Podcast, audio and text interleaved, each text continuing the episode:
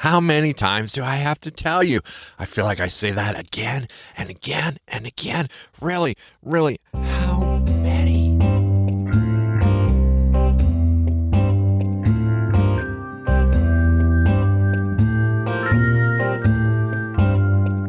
Hey, all you yuppers out there, welcome. This is Tom Baldwin, host of the Yup Podcast. So, so, so appreciative of this audience and your input. And uh, thank you, thank you for listening. And uh, so much for the groveling. That's it. Now we're just going to get down to the brass tacks and the nails. No, we are never about that here. This podcast is all about just putting whatever tools, whatever knowledge, whatever wisdom, whatever ekes out of this mouth that is of benefit to you and helps you leverage and live a more full, whole, happy life filled with community and relationships.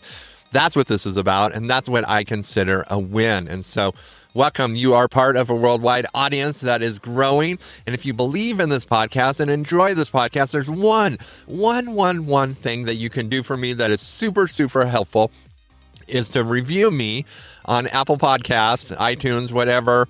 And you give me a review if I've like brought good information or made you laugh. Let's just consider that five stars because this whole rating system is messed up. If you don't give somebody five stars, it's like it's I don't know how they have that set up. But anyway, that helps get this podcast out there. And I so appreciate that. And I so appreciate you. And hey, I am glad to be back on track. I've been so busy, and you've heard me on the last few podcasts. Life is not slowing down for me. It feels like somebody is like driving my car and they're stepping on the gas. Thankfully, they're missing all the dangerous things, and we're continuing to move ahead. So I'm really grateful for that. Hey, you can find me at yup.solutions where you can play the podcast or you can find it on any major player. I believe I just hit Pandora like last week. And so I'm pretty sure all three of my podcasts are available on Pandora now. And I'm pretty sure I'm on every other platform. And on my website, there's also a link to my Shopify store, which you can go find mediocre products, which someday may be vintage and worth a lot of money. So you may want to buy them now before I come out with the really good stuff, because be a good investment on your part.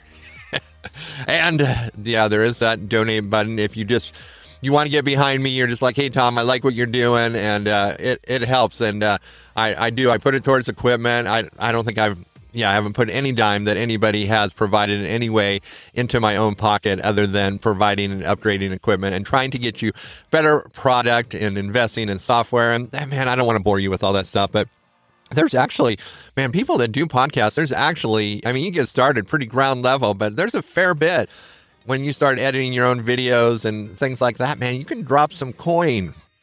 So anyway, we we will stop with that. And back to the intro. You know, I was reminded the other day, and uh, I'm often reminded of this things that we just grow really weary of doing and saying. And there begins to be this belief what is the purpose? Is it even making a difference? Why? Why do I have to do this again and again and again? Maybe it's something really mundane that you have to do again and again and again. And maybe some of that isn't really going to reap any benefit, but I'm suspect that a lot of that, which is going around in your head and stuff, probably is reaping benefit.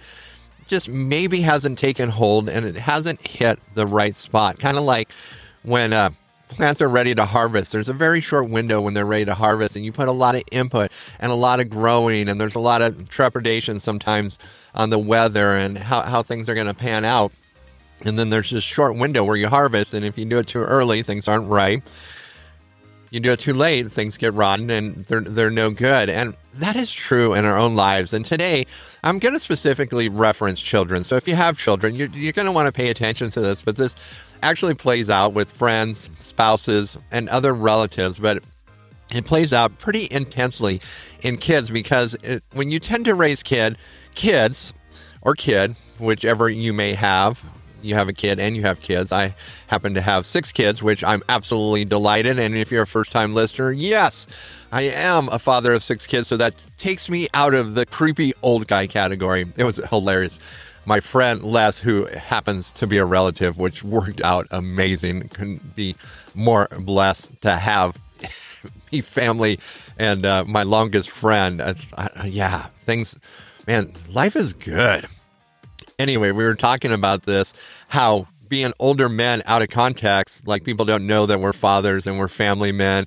And, you know, if we happen to be in the wrong place, like we both like to be outside and he likes to run and I like to walk. And, you know, we come across like soccer moms, and some of you listening are soccer moms. And you see that creepy old guy on the trail. Well, that's us out of context, but in context, we're family men and we're dads. And we just had a huge chuckle about that because it is so true. In the wrong context, I'm a creepy old guy. In the right context, man, I'm an awesome father that's raised great kids and has a fair bit of wisdom about a lot of things in life. oh, I just, I'm going to sidetrack. I'm sorry, you guys. I hope you enjoy these stories. But uh, Les and I were at uh, this big sporting goods store here in Montana, and I mean big. It's like a shrine temple type. Man, they have, you know, 12 pairs of every kind of shoe possible under the sun. You know, 45 pairs of different underwear you can choose from, a thousand different socks, you know, guns, ammos. Anyway, I was looking at these shoes and I was trying them on and I was interested in these shoes, but I have a really wide foot. I just have a big foot, period. I, I don't know, club foot or something here. Anyway, they were. I felt like my foot was really pressing out on the side, and it was just Les and I were hanging out at the store, and, you know, while we're there, we're just kind of, I'm looking at this shoe, and Les and I realize that this gal is really standoffish that's helping us. And, but we go through this whole thing, and I'll just take you into it, and maybe you guys will catch on what this gal, the vibe we were sending this gal, totally unintentionally, but hilarious after the fact we get back to the house and realize what we've done. But as I'm, I'm putting on this shoe and I'm like, hey, Les, you know, can you feel my foot? And, you know, it feels too tight around there. And he's like, yeah, yeah, you know, you got room here. And, and then he starts, I think your socks are too thick. And so he starts looking through the sock bin, you know, the COVID sock bin. They say they were clean. And, you know, we couldn't find any socks. And so, you know, we, I, him, and Han were talking back and forth and we end up leaving. And we go to a different section and the store happens to have candles and we're up there looking at the candles and he's like hey smell this. Is, is, is this like does this smell good? And we're doing this back and forth. Anyway long story short we get home and i was just like i'm pretty sure they thought we were a gay couple because the way we were interacting absolutely hilarious I tell you, when you're with your good friend and you just kind of lose track of what's going on, super fun time. And I'm old enough that I don't really care. I thought it was absolutely hilarious, and our wives thought it was absolutely hilarious. And you know, if I was younger, I would have had to take my wife back in the next day and say, "Hey, this is my beautiful honey here." And I have six kids. You know, I'm not that other way. But as it is, it's hilarious. And I love to let it stand. And if that gal ever sees me again in that store, she's probably going to stay even farther away maybe I read too much into it, but you know, Les agrees that that was it. And so back to the dad that's cool, that's not creepy. Parents, we, when we talk to our kids, we repeat things over and over and over again.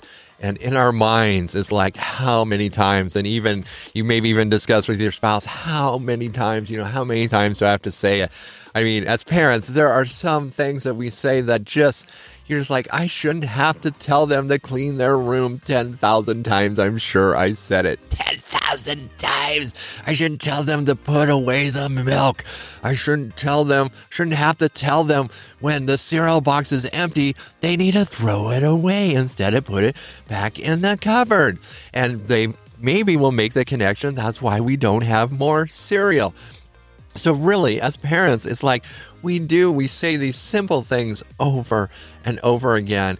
And I'll just tell you where the fail is as a parent it's when you stop saying those things.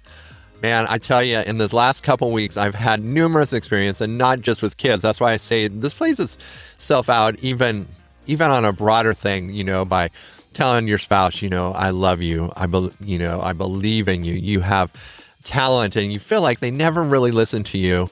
But here is a gem moment, and it always happens. And this is why you don't stop. This is why you keep saying it, because this is like sowing seed. You are sowing seed. And then when you sow it and you say it again and again, it's like watering it and putting sunshine on it. It is like growing it. Well, maybe that's not the best analogy. You're just like, you can't do that on like podcasts. Well, I can. I can I can take it back because oftentimes with our words, you know, we say them again and again, and it feels like there, there's nothing that's happening. And I guess maybe it's more like digging through a granite wall and you feel like you're never going to get to the other side and see light and you don't know how deep the granite is and you keep pounding and you keep chiseling and you keep making the hole deeper and deeper and deeper and you're just like are we ever ever going to get through Well, let me just tell you, and I've seen this in the last couple weeks, and this is why you don't give up. This is why you continue. Whatever person that is in your life, and if you have kids, they're definitely those in your life, but it may be other people that you're trying to get something across. Like they don't have a belief in themselves, or they don't realize how talented they are, or they're just understating themselves, and you want them to rise to their full potential because it will bring life to their own life, life, and bring life to their own life, but it'll bring life to other people is that when you keep saying that, what happens, there becomes other people in their life that start saying it too. And what that does, and I don't know how this works, but let's say you're hitting with a five pound sledge and a chisel, and you're, you're getting deeper and deeper into this granite, which is whatever issue this person has or your kid has. But then someone else comes by years later, sometimes decade later, decades even later, and they say those same words. It is like them taking that five pound sledge, trading it in for a 50 pound sledge. Those words begin to have huge impact. But you have already paved the way, and that impact only happens because you've said it.